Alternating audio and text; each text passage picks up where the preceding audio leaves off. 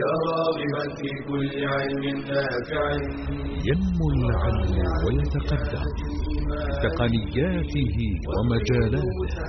ومعه نطور أدواتنا في تقديم العلم الشرعي. أكاديمية زاد. زاد أكاديمية ينبوعها صاف صاف ليروي غلة الظمآن. والسيرة العلياء عطرة الشدى. طيب يفوح لأهل كل زمان. بشرى لنا أكاديمية للعلم كالأزهار في البستان. الحمد لله رب العالمين وصلى الله وسلم وبارك على نبينا محمد وعلى آله وصحبه أجمعين. وبعد حياكم الله إخواني وأخواتي في هذا اللقاء الأخير من دروس السيرة النبوية على صاحبها أفضل الصلاة وأتم التسليم. لنتحدث في هذه الحلقة عن أمر جلل وعن خطب عظيم هو من أكثر ما هز هذه الأمة وكان أكثرها وقعا على نفوسها وهو حادثة وفاة رسول الله صلى الله عليه وآله وسلم. كانت طلائع التوديع وأمارات التوديع قد بدت أماراتها لما تكاملت دعوة الإسلام وسيطر الإسلام على الموقف. أخذت طلائع التوديع للحياة وللأحياء تتجلى في مشاعر رسول الله صلى الله عليه وسلم وفي كلماته وفي أفعاله وفي تصرفاته صلى الله عليه وسلم. اعتكف في العام الذي توفي فيه في رمضان عشرين يوما وكان من عادته صلى الله عليه وسلم أن يعتكف عشرة أيام من هذا الشهر. لكنه في سنة التي توفي فيها اعتكف عشرين يوم وكأنه يودع هذه الحياة. كان كل سنة يدارسه جبريل القرآن مرة في شهر رمضان إلا في تلك السنة التي توفي فيها دارسه صلى الله عليه وسلم جبريل القرآن مرتين يعرضه عليه. قال للناس في حجة الوداع أيها الناس خذوا عني مناسككم. إني لا أدري لعلي لا ألقاكم بعد عامي هذا في موقفي هذا. كأنها إشارة إلى قرب رحيله صلى الله عليه وسلم. في فتح مكة وما قاربه من أحداث نزلت سورة الفتح إذا جاء نصر الله والفتح ورأيت الناس يدخلون في دين الله أفواجا فسبح بحمد ربك واستغفره إنه كان توابا. فهمها ابن عباس على أنها نعي رسول الله صلى الله عليه وسلم أنه يستغفر ويسبح بحمد ربه ويستعد للقاء ربه عز وجل. أيضا في أوائل شهر صفر من السنة الحادية عشرة خرج صلى الله عليه وسلم إلى أحد وما أدراك ما أحد حيث الشهداء الذين قضوا في تلك المعركة العظيمة. فصلى على الشهداء كالمودع للأحياء والأموات واستغفر لهم وقال إني فرط لكم أي سابق لكم وأنا شهيد عليكم وهنيئا لهم أن يشهد لهم بالصدق والبذل والعطاء والإخلاص والنصرة لرسول الله صلى الله عليه وسلم. خرج ليلة أيضا بعد منتصف الليل إلى البقيع إلى أهل البقيع فاستغفر لهم وقال لهم السلام عليكم يا أهل المقابر ليهن لكم ما أصبحتم فيه فيما أصبح الناس فيه. أقبلت الفتن كقطع الليل المظلم يتبع آخرها أولها والآخرة شر من الأولى. وقال إنا بكم لاحقون إنا بكم لاحقون كل هذه تشير إلى أن النبي صلى الله عليه وسلم يودع أمته ويودع الأحياء ويودع الأموات بهذه الكلمات بهذه العبارات بهذه التصرفات. ثم إنه صلى الله عليه وسلم شهد جنازة في يوم من الأيام وهو يعني كانت بداية الشكوى يوم الثامن والعشرين من شهر صفر من سنة السنة الحادية عشرة. كان صلى الله عليه وسلم قد شهد جنازة في البقيع. فلما رجع وهو في الطريق أخذه صداع شديد صلى الله عليه وسلم في رأسه واتقدت الحرارة في جسده الشريف صلى الله عليه وسلم حتى يجدون حرارة رأسه صلى الله عليه وسلم من خلف الأكسية ومن خلف عصابة الرأس التي عصب بها رأسه رأسه صلى الله عليه وآله وسلم. وكان يتنقل بين بيوته وكان يقول دائما أين أنا غدا أين أنا غدا أين أنا غدا؟ فكأنه يرغب ويتمنى أن يكون يمرض في بيت عائشة رضي الله تعالى عنها.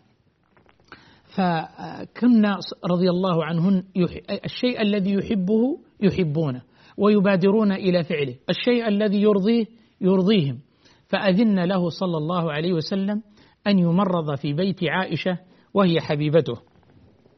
فكانت عائشة رضي الله عنها تمرضه وكانت آه، تعوذه وتقرأ عليه المعوذتين وتأخذ يديه الشريفتين وتنفث فيهما وتقرأ فيهما المعوذتين وتمسح بيديه الشريفتين على رأسه ووجهه وجسده تبغي بذلك بركة النبي صلى الله عليه وسلم. وهكذا كانت هذه الزوجة الحنون كانت هذه الزوجة الوفية كانت هذه الزوجة الحبيبة تقف إلى جوار حبيبها صلى الله عليه وسلم في هذا المرض الذي ألم به وما كانت تدري رضي الله تعالى عنها أنه المرض الأخير وأنها لها لحظات الوداع التي تودع فيها حبيبها صلى الله عليه وسلم. صلى النبي صلى الله عليه وسلم بالناس وهو مريض إحدى أو أحد عشر يوما. 11 يوم وهو صلى الله عليه وسلم يصلي بالناس وهو مريض. وقد صلى بهم جالسا في بعض صلواته صلى الله عليه وسلم وصلوا معه جلوسا عليه الصلاة والسلام. ليربي أمته على أهمية هذه الفريضة وأنه مهما ألم بالإنسان من خوف أو مرض أو شغل أو سفر فستبقى هذه الصلاة هي الصلة وهي العماد وهي العلاقة التي تربط والوشيجة التي تربط بين الإنسان وبين ربه سبحانه وتعالى. هذه الصلة التي تصله بالله عز وجل. فكان صلى الله عليه وسلم يصلي بالناس وحرص على الصلاة معهم جماعة في ذلك المرض الذي اشتد عليه صلى الله عليه وسلم أيما اشتداد لما ثقل المرض على رسول الله صلى الله عليه وسلم. حتى منعه من الخروج للصلاة كان هذا عذرا لرسول الله صلى الله عليه وسلم. اشتد به المرض وكان يغمى عليه عليه الصلاة والسلام وكان يعني لا يفيق إلا بعد أن ينتهي الناس من الصلاة. لما أثقله المرض ومنعه من الخروج من الصلاة أمر النبي صلى الله عليه وسلم أبا بكر ليصلي بالناس. أن من يصلي ويخلفه في إمامة الناس هو أبو بكر الصديق رضي الله تعالى عنه. فراجعته عائشة رضي الله عنها في ذلك وهو أبوها. إن هذا شرف وتشريف لأبيها ولكن مع ذلك هي تراجعه وتقول يا رسول الله إن أبا بكر رجل أسيف لو صلى بالناس. يعني هو رجل يعني رقيق القلب سريع الدمعة.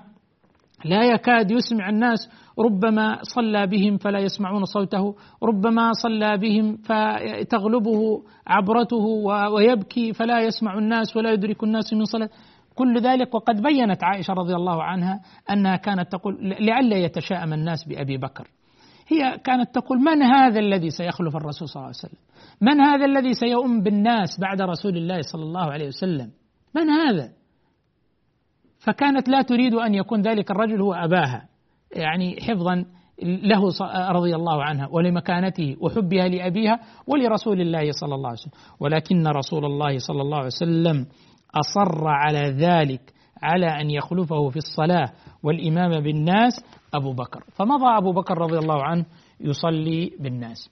وفي هذا هذه الإنابة ووضع أبي بكر في هذا الموطن أن يصلي بالناس آه، نيابة عن رسول الله صلى الله عليه وسلم في هذا إشارة لخلافته من بعد رسول الله صلى الله عليه وسلم. إشارة لفضل أبي بكر أنه ينوب عن رسول الله ويصلي بصحابة رسول الله صلى الله عليه وسلم.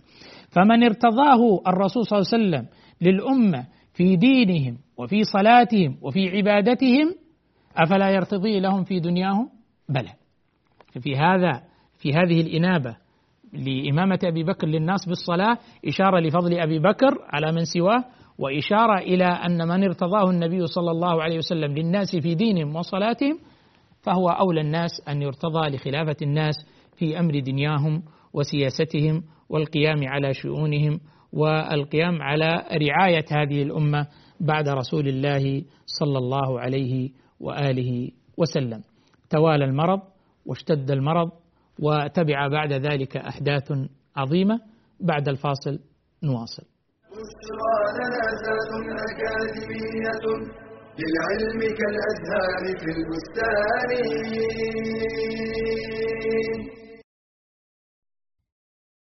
لا يكاد يوم يمر إلا ويعرض لنا أمر نحتار في حكمه الشرعي.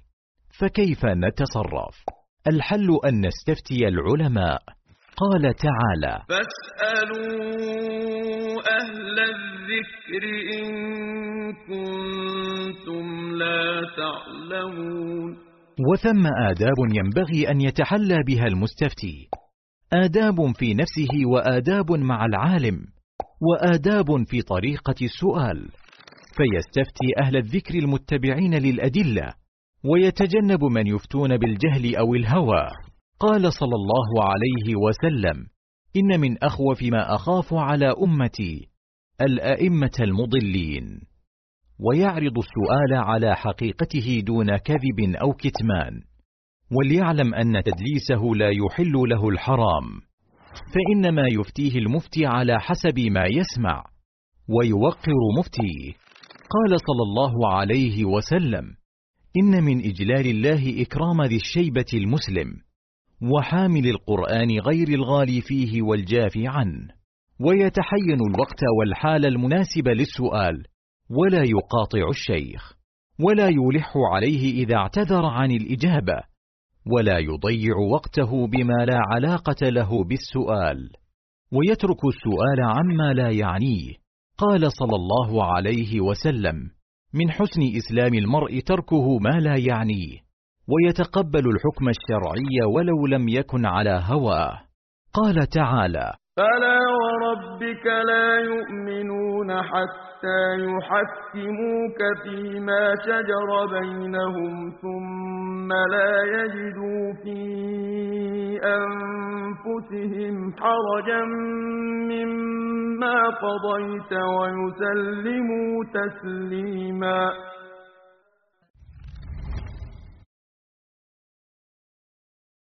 بشرى لنا أكاديمية للعلم كالأزهار في البستان. الحمد لله والصلاة والسلام على رسول الله وعلى آله وصحبه ومن والاه. أما بعد فما زلنا مع هذا الخطب العظيم والأمر الجسيم. اشتد المرض على رسول الله صلى الله عليه وسلم واشتد به الوجع وسرت الحمى في جسده صلى الله عليه وسلم وأغمي عليه مرارا عليه الصلاة والسلام من شدة ما ألم به من ذلك المرض ومن تلك الحرارة الشديدة في جسده. ثم أغمي عليه ثم أفاق ثم قال أهريقوا علي من سبع قرب من سبع آباء من آبار شتى سبعة قرب من آبار شتى أتوا بها لرسول الله صلى الله عليه وسلم ثم وضعوه في المخضب المكان الذي يغتسل فيه أشبه بالإناء الذي يغتسل فيه. وضعوه صلى الله عليه وسلم ثم سكبوا على رأسه. هذه القرب السبع التي من آبار شتى حتى اغتسل بها النبي صلى الله عليه وسلم. قال أهريقوا علي من سبع قرب من آبار شتى حتى أخرج إلى الناس فأعهد إليهم. حتى أخرج إلى الناس فأعهد إليهم أذكرهم أخطب فيهم تكون شيء من التوديع ففعلوا ذلك ثم خرج صلى الله عليه وسلم للناس وخطب فيهم. خرج النبي صلى الله عليه وسلم يتوكى على العباس وعلي بن أبي طالب رضي الله تعالى عنهما. كان بينهما وهو يتوكأ عليهما لا يكاد يستقيم ولا يستطيع أن يقف من شدة الأعياء والمرض ولكنه كان يتكئ عليهما رضي الله عنهما. فصلى بالناس ثم خطبهم وأثنى في خطبته على رفيق دربه وعلى صاحبه أبي بكر رضي الله تعالى عنه وبين للناس فضله ثم قال إن من أمن الناس علي في صحبته في ماله ونفسه أبو بكر. أبو بكر من أمن الناس علي في ماله وفي صحبته أبو بكر. ولو كنت متخذا خليلا غير ربي لاتخذت أبا بكر خليلا ولكن أخوة الإسلام ومودته. ألا لا يبقين باب في المسجد إلا سد إلا باب أبو بكر. الله أكبر. ثناء على الصديق رضي الله تعالى عنه في صحبته. ثناء على الصديق رضي الله تعالى في بذله وعطائه وماله. والمال الذي قدمه لعون رسول الله صلى الله عليه وسلم. والمال الذي قدمه لنصرة الإسلام والمسلمين أثنى عليه ثناء عاطرا. وقال صلى الله عليه وسلم ما من أحد له علينا يد إلا كافأناه بها إلا جزيناه بها إلا أبا بكر فإن له علينا يد الله يكافئه بها. وبكى الصديق رضي الله تعالى عنه بكى وفاضت مشاعره وقلبه تفجر بهذه المشاعر ودمعت عيناه ثم قال لله المنة ولرسوله الفضل لله والمنة لله والفضل لرسول الله صلى الله عليه وسلم والمنة لرسول الله صلى الله عليه وسلم كما كان يقول هو الذي يهديني السبيل وخطب الناس وأثنى على أبي بكر وبين فضله ليدل هذه فيها إشارات على أنه أولى الناس بخلافة رسول الله صلى الله عليه وسلم. ثم إن النبي صلى الله عليه وسلم قال في خطبته إن عبدا خيره الله بين أن يؤتيه من زهرة الحياة الدنيا ما شاء وبين ما عنده فاختار ما عنده. ففطن أبو بكر إلى هذا التلميح من رسول الله صلى الله عليه وسلم. وأن المخير هو رسول الله صلى الله عليه وسلم أنه الإنسان الذي خير بين أن يؤتيه الله من زهرة الدنيا ما شاء وبين ما عند الله تبارك وتعالى وفي في الرفيق الأعلى. فاختار ذلك الإنسان المخير اختار ما عند الله عز وجل كما أخبر النبي صلى الله عليه وسلم. ففهم ذلك أبو بكر الصديق وقام يبكي وينشج ويقول فديناك بآبائنا وأمهاتنا فديناك بآبائنا وأمهاتنا فديناك بآبائنا وأمهاتنا. فتعجب الناس من هذا الشيخ الرسول صلى الله عليه وسلم يتحدث عن رجل من عباد الله خيره الله بين زهرة الدنيا أن يؤتيه ما يشاء وبين ما عند الله فيختار ما عند الله. فيقوم ماذا الشيخ وهو أبو بكر؟ ويقول فديناك بآبائنا وأمهاتنا. لقد علم أبو بكر الصديق رضي الله تعالى عنه أن المخير في ذلك هو رسول الله صلى الله عليه وآله وسلم. وأنها إشارة لمغادرته لهذه الحياة. ثم إنه صلى الله عليه وسلم عرض نفسه للقصاص عرض نفسه للقصاص قائلا من كنت جلدت له ظهرا فهذا ظهري فليستقد منه. ومن كنت شتمت له عرضا فهذا عرضي فليستقد منه. النبي صلى الله عليه وسلم الذي كان خيرا ونورا وهدى لهذه الأمة اخرجها الله به من الظلمات إلى النور ومن العماية إلى البصيرة ومن الضلالة إلى الهدى يعرض نفسه على امته ليقتصوا منه. وماذا عساه صلى الله عليه وسلم قد اساء إلى أحد من أمته؟ وهو الذي أثنى عليه ربه سبحانه وتعالى بقوله وإنك لعلى خلق عظيم كم آذوه وكم فعلوا معه ما فعلوا ومع ذلك هو يعرض نفسه للقصاص حتى يلقى الله سبحانه وتعالى وليس عليه شيء لأحد من الناس. يعرض نفسه ليستقدوا منه ليقتصوا منه صلى الله عليه وسلم. من كنت جلدت له ظهرا هذا ظهري فليستقد منه فليأخذ حقه. ومن سببت له عرضا فهذا عرضي فليستقد منه. ثم أوصى بالأنصار خيرا قال أوصيكم بالأنصار فإنهم كرشي وعيبتي وقد قضوا الذي عليهم أدوا الذي عليهم وبقي الذي لهم. اقبلوا من محسنهم وتجاوزوا عن مسيئهم. نعم رضي الله عن الأنصار فقد قدموا وبذلوا وضحوا وجاهدوا مع رسول الله صلى الله عليه وسلم آووه ونصروه وبذلوا المهج وبذلوا كل شيء في سبيل الله تعالى ثم في سبيل رسوله صلى الله عليه وآله وسلم. أمر النبي صلى الله عليه وسلم بحفظ حقهم وأنهم قد أدوا الذي عليهم ولم يبق إلا الذي لهم من الحق والاعتراف بفضلهم والقبول من محسنهم. من أحسن منهم؟ قبلنا إحسانه وشكرناه ودعونا له وأجزلنا له ومن اساء منهم فإننا نقبل فيه وصية رسول الله صلى الله عليه وسلم فنعفو ونصفح ونتجاوز عنهم حبا لهم وحبا لرسول الله صلى الله عليه وسلم. الذي أوصى بهم خير وصية والذي قال حب الأنصار من الإيمان وبغض الأنصار من النفاق. وفي يوم الاثنين بينما المسلمون في صلاة الفجر وأبو بكر يصلي بهم يصلي بالناس ولم يفجأهم إلا رسول الله صلى الله عليه وسلم قد كشف ستر حجرة عائشة رضي الله عنها فنظر إليهم وهم يصلون في صفوف في الصلاة. ثم تبسم ضاحكا صلى الله عليه وسلم لما رأى من حال أصحابه. فنكص أبو بكر على عقبيه ليصل الصف حتى يتقدم الرسول صلى الله عليه وسلم يصلي بالناس ظانا أن الرسول صلى الله عليه وسلم سيخرج ليصلي بالناس. فقال أنس وهم المسلمون أن يفتتنوا في صلاتهم فرحا برسول الله صلى الله عليه وسلم. فرحوا أنه ربما تعافى من مرضه ربما تشافى من مرضه وأراد أن يخرج إليهم فيصلي بهم فكادوا أن يفتتنون فرحا برسول الله صلى الله عليه وسلم. وهو يخرج إليهم متبسما بذلك الوجه الذي كأنما هو فلقة قمر بل أحلى من القمر.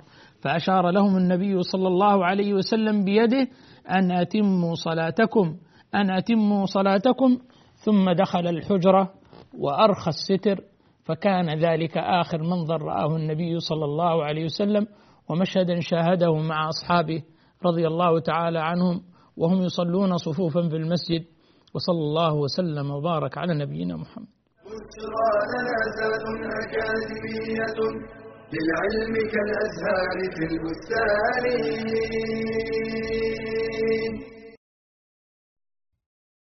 إن أردت النجاح في الدنيا والسعادة في الآخرة فاسلك طريق العلم لكن الآفات على هذا الطريق كثيرة منها الرياء بأن يراد بالعلم الشهرة وثناء الناس.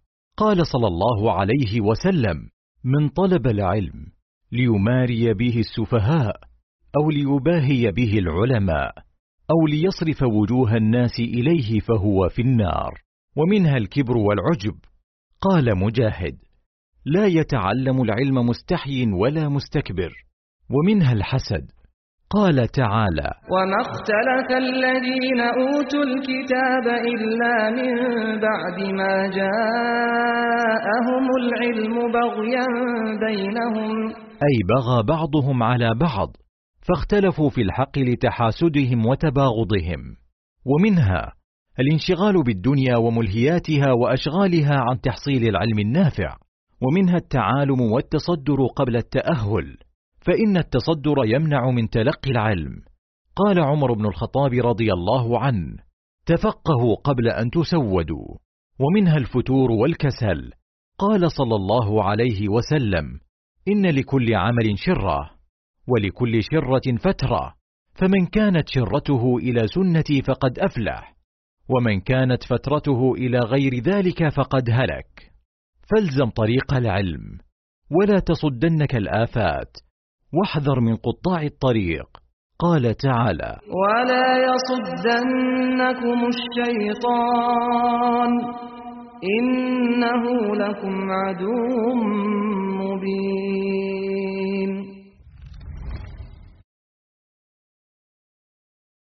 بشرى أكاديمية للعلم كالأزهار في البستان الحمد لله والصلاة والسلام على رسول الله وعلى آله وصحبه ومن والاه. وبعد عندما حضر الموت لرسول الله صلى الله عليه وسلم كان مستندا إلى صدر حبيبته عائشة رضي الله تعالى عنها وكان يدخل يده في الميناء في إناء الماء ويمسح وجهه من شدة الحمى ويقول لا إله إلا الله إن للموت لسكرات. لا إله إلا الله إن للموت لسكرات وكان يوعك صلى الله عليه وسلم وعكا شديدا وكان يشدد عليه لما أعد الله له من المكانة الرفيعة. وأخذت النبي صلى الله عليه وسلم بحة في حلقه صلى الله عليه وسلم وهو كأنه يخير وهو يقول مع الذين أنعم الله عليهم مع الذين أنعم الله عليهم. مع الذين أنعم الله عليهم. ويقول اللهم في الرفيق الأعلى اللهم في الرفيق الأعلى اللهم في الرفيق الأعلى. فعرفت عائشة رضي الله عنه أنه يخير صلى الله عليه وسلم وأنه خير بين البقاء في الدنيا وبين لقاء الله عز وجل. فما كان ليختار أحدا إلا الله سبحانه وتعالى وما كان ليختار سوى لقاء الله تبارك وتعالى. وما كان ليختار سوى الرفيق الأعلى أن يلحق بربه سبحانه وتعالى بعد أن أدى الذي عليه وقام بواجبه وبلغ الرسالة وأدى الأمانة صلى الله عليه وآله وسلم. دخلت عليه ابنته فاطمة وهو في النزع وهو يعاني ما يعاني ورأت هذا الألم الذي ألم بأبيها صلى الله عليه وسلم. فكانت تقول وكرب أباه وكرب أباه وكرب أباه. كانت تتألم لأبيها رضي الله تعالى عنها ولما ترى من شدة المرض ولما نزل بأبيها صلى الله عليه وسلم. كان يجاوبها صلى الله عليه وسلم بقوله لا كرب على أبيك بعد اليوم. لا كرب على أبيك بعد اليوم.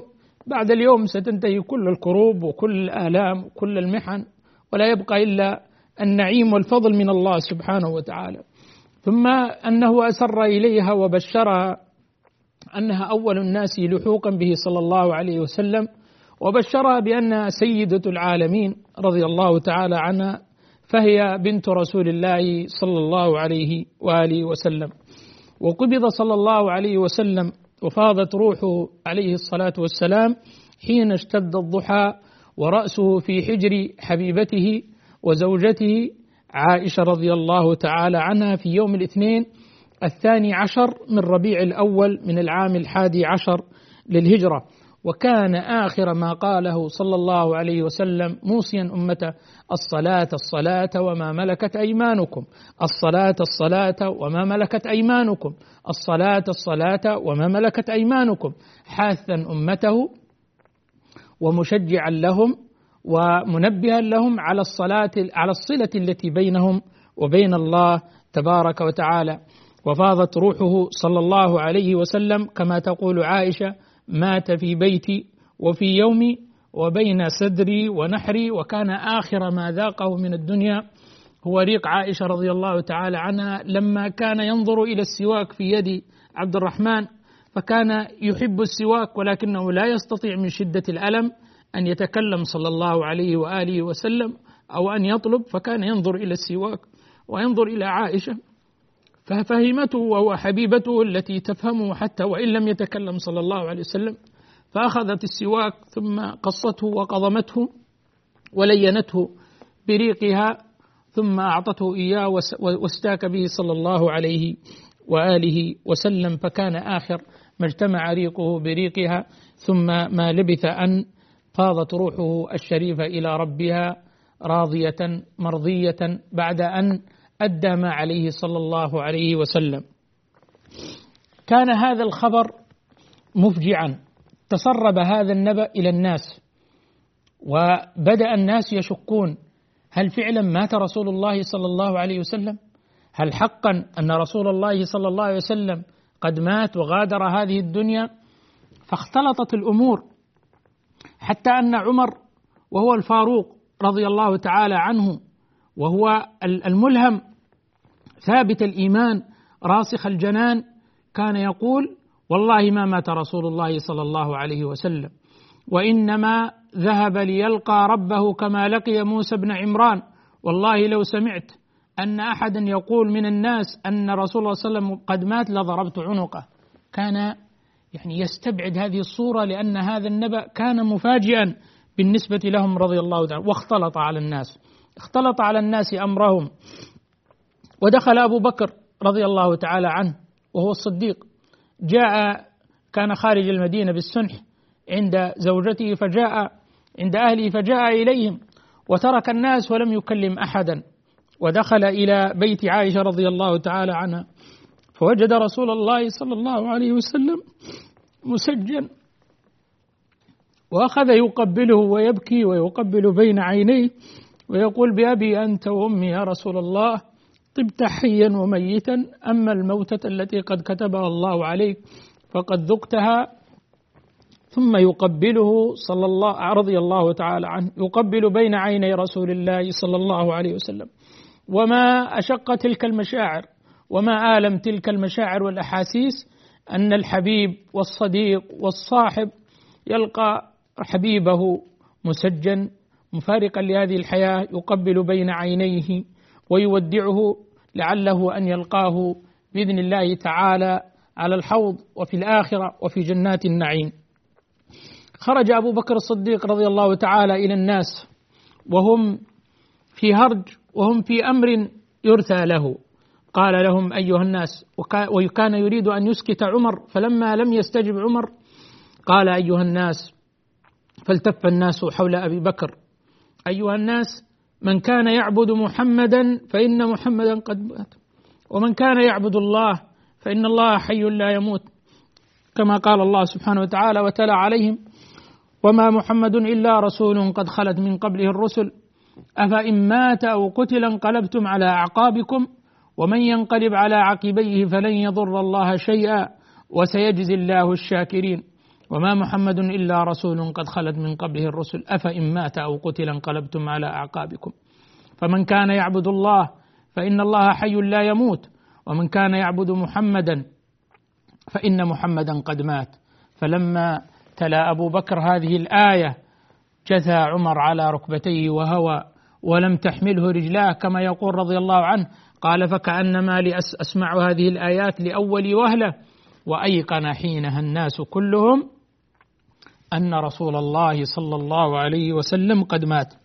فسكن الناس وجلس على عمر على الأرض لا تحمله قدماه وكأنهم لم يسمعوا بهذه الآية إلا في هذه اللحظة وهم قد قد قرأوها وقد حفظوها.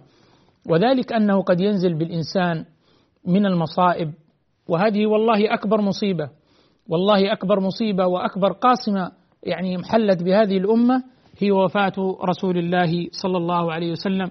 وبكت فاطمة رضي الله تعالى عنها أباها وهي تقول يا أبتاه أجاب ربا دعاه. يا أبتاه من جنة الفردوس مأواه. يا أبتاه إلى جبريل ننعاه وحق لها. فوالله ما فقدت ابنه أبا كرسول الله صلى الله عليه وسلم. والله ما فقدت بنتا أبا كما فقدت فاطمة رضي الله تعالى عنها أباها. الذي كان يحبها والذي كان يقوم إليها يقوم إليها من مجلسه ويرحب بها ويحتضنها ويقبل بين عينيها ويقول مرحبا بابنتي ثم يجلسها مكانه صلى الله عليه وسلم. ثم كان غسيل رسول الله صلى الله عليه وسلم فغسل كما كان يؤمر أمته وهذا هو الهدي. غسل صلى الله عليه وسلم يوم الثلاثاء من غير أن يجردوه من ملابسه ومن ثيابه صلى الله عليه وسلم. غسل عليها غسله العباس بن عبد المطلب عمه وعلي بن أبي طالب ابن عمه والفضل وقثم ابني العباس وشقران مولى رسول الله صلى الله عليه وسلم وأسامة بن زيد وأوس بن خولة ثم كفنوه في ثلاثة أثواب يمانية بيض. ودخل الناس الحجرة أرسالا جماعات عشرة عشرة فكانوا يصلون على رسول الله صلى الله عليه وسلم لا يؤمهم أحد. فكانوا يصلون عليه فبدأوا بعشيرته من آله وقبيلته وأهل بيته ثم المهاجرون ثم الأنصار ثم النساء ثم الصبيان يصلون على رسول الله صلى الله عليه وسلم ويودعونه. يودعون النار النور الذي أنار لهم الدنيا. يودعون الحبيب الذي دلهم على طريق الهداية والإسلام والإيمان صلى الله عليه وآله وسلم ثم إنه دفنوه في مكان موته في حجرة عائشة رضي الله تعالى عنها. توفي الرسول صلى الله عليه وسلم عن ثلاث وستين سنة. وانتهت حياة الرسول صلى الله عليه وسلم على هذه الأرض. نعم مضى شخص النبي صلى الله عليه وسلم ودفن. ولكن رسالته الخاتمة ما تبقى ما بقيت السماوات والأرض. أنشأ جيلا عظيما وأمة رائدة متفردة. أنشأ رجالا ونساء يحملون هذا الدين ويؤمنون بهذا الدين ويفدون هذا الدين ويسعون لنشر رسالة الإسلام. إن الله أبتعثنا لنخرج العباد من عبادة العباد إلى عبادة رب العباد ومن جور الأديان إلى عدالة الأسلام ومن ضيق الدنيا إلى سعة الدنيا والآخرة. وجزى الله رسول الله صلى الله عليه وسلم عنا خير ما جزى نبيا عن أمته ونشهد أنه قد بلغ الرسالة وأدى الأمانة ونصح الأمة وكشف الله به الغمة. جاهد في سبيل الله تعالى حق جهاده حتى أتاه اليقين. نسأله سبحانه وتعالى أن يرزقنا حبه صلى الله عليه وسلم وأن يرزقنا حسن اتباعه وكمال محبته والاهتداء بهديه والتأسي به صلى الله عليه وسلم في شأننا كله وأن يرزقنا نصرته عليه الصلاة والسلام وشفاعته ومرافقته في الجنة. هذا آخر ما تقضى من هذه الدروس التي نقبس منها جزئيات من حياة المصطفى صلى الله عليه وسلم. نسأل الله عز وجل أن تكون لنا شافعة وذكرى وحظوى عند الله تبارك وتعالى والحمد لله رب العالمين وآخر دعوانا أن الحمد لله رب العالمين. تلك العلوم دروسها ميسورة في صرح علم الراسخ الأركان. بشرى لنا بشرى لنا بشرى لنا ذات أكاديمية. للعلم كالأزهار في البستان.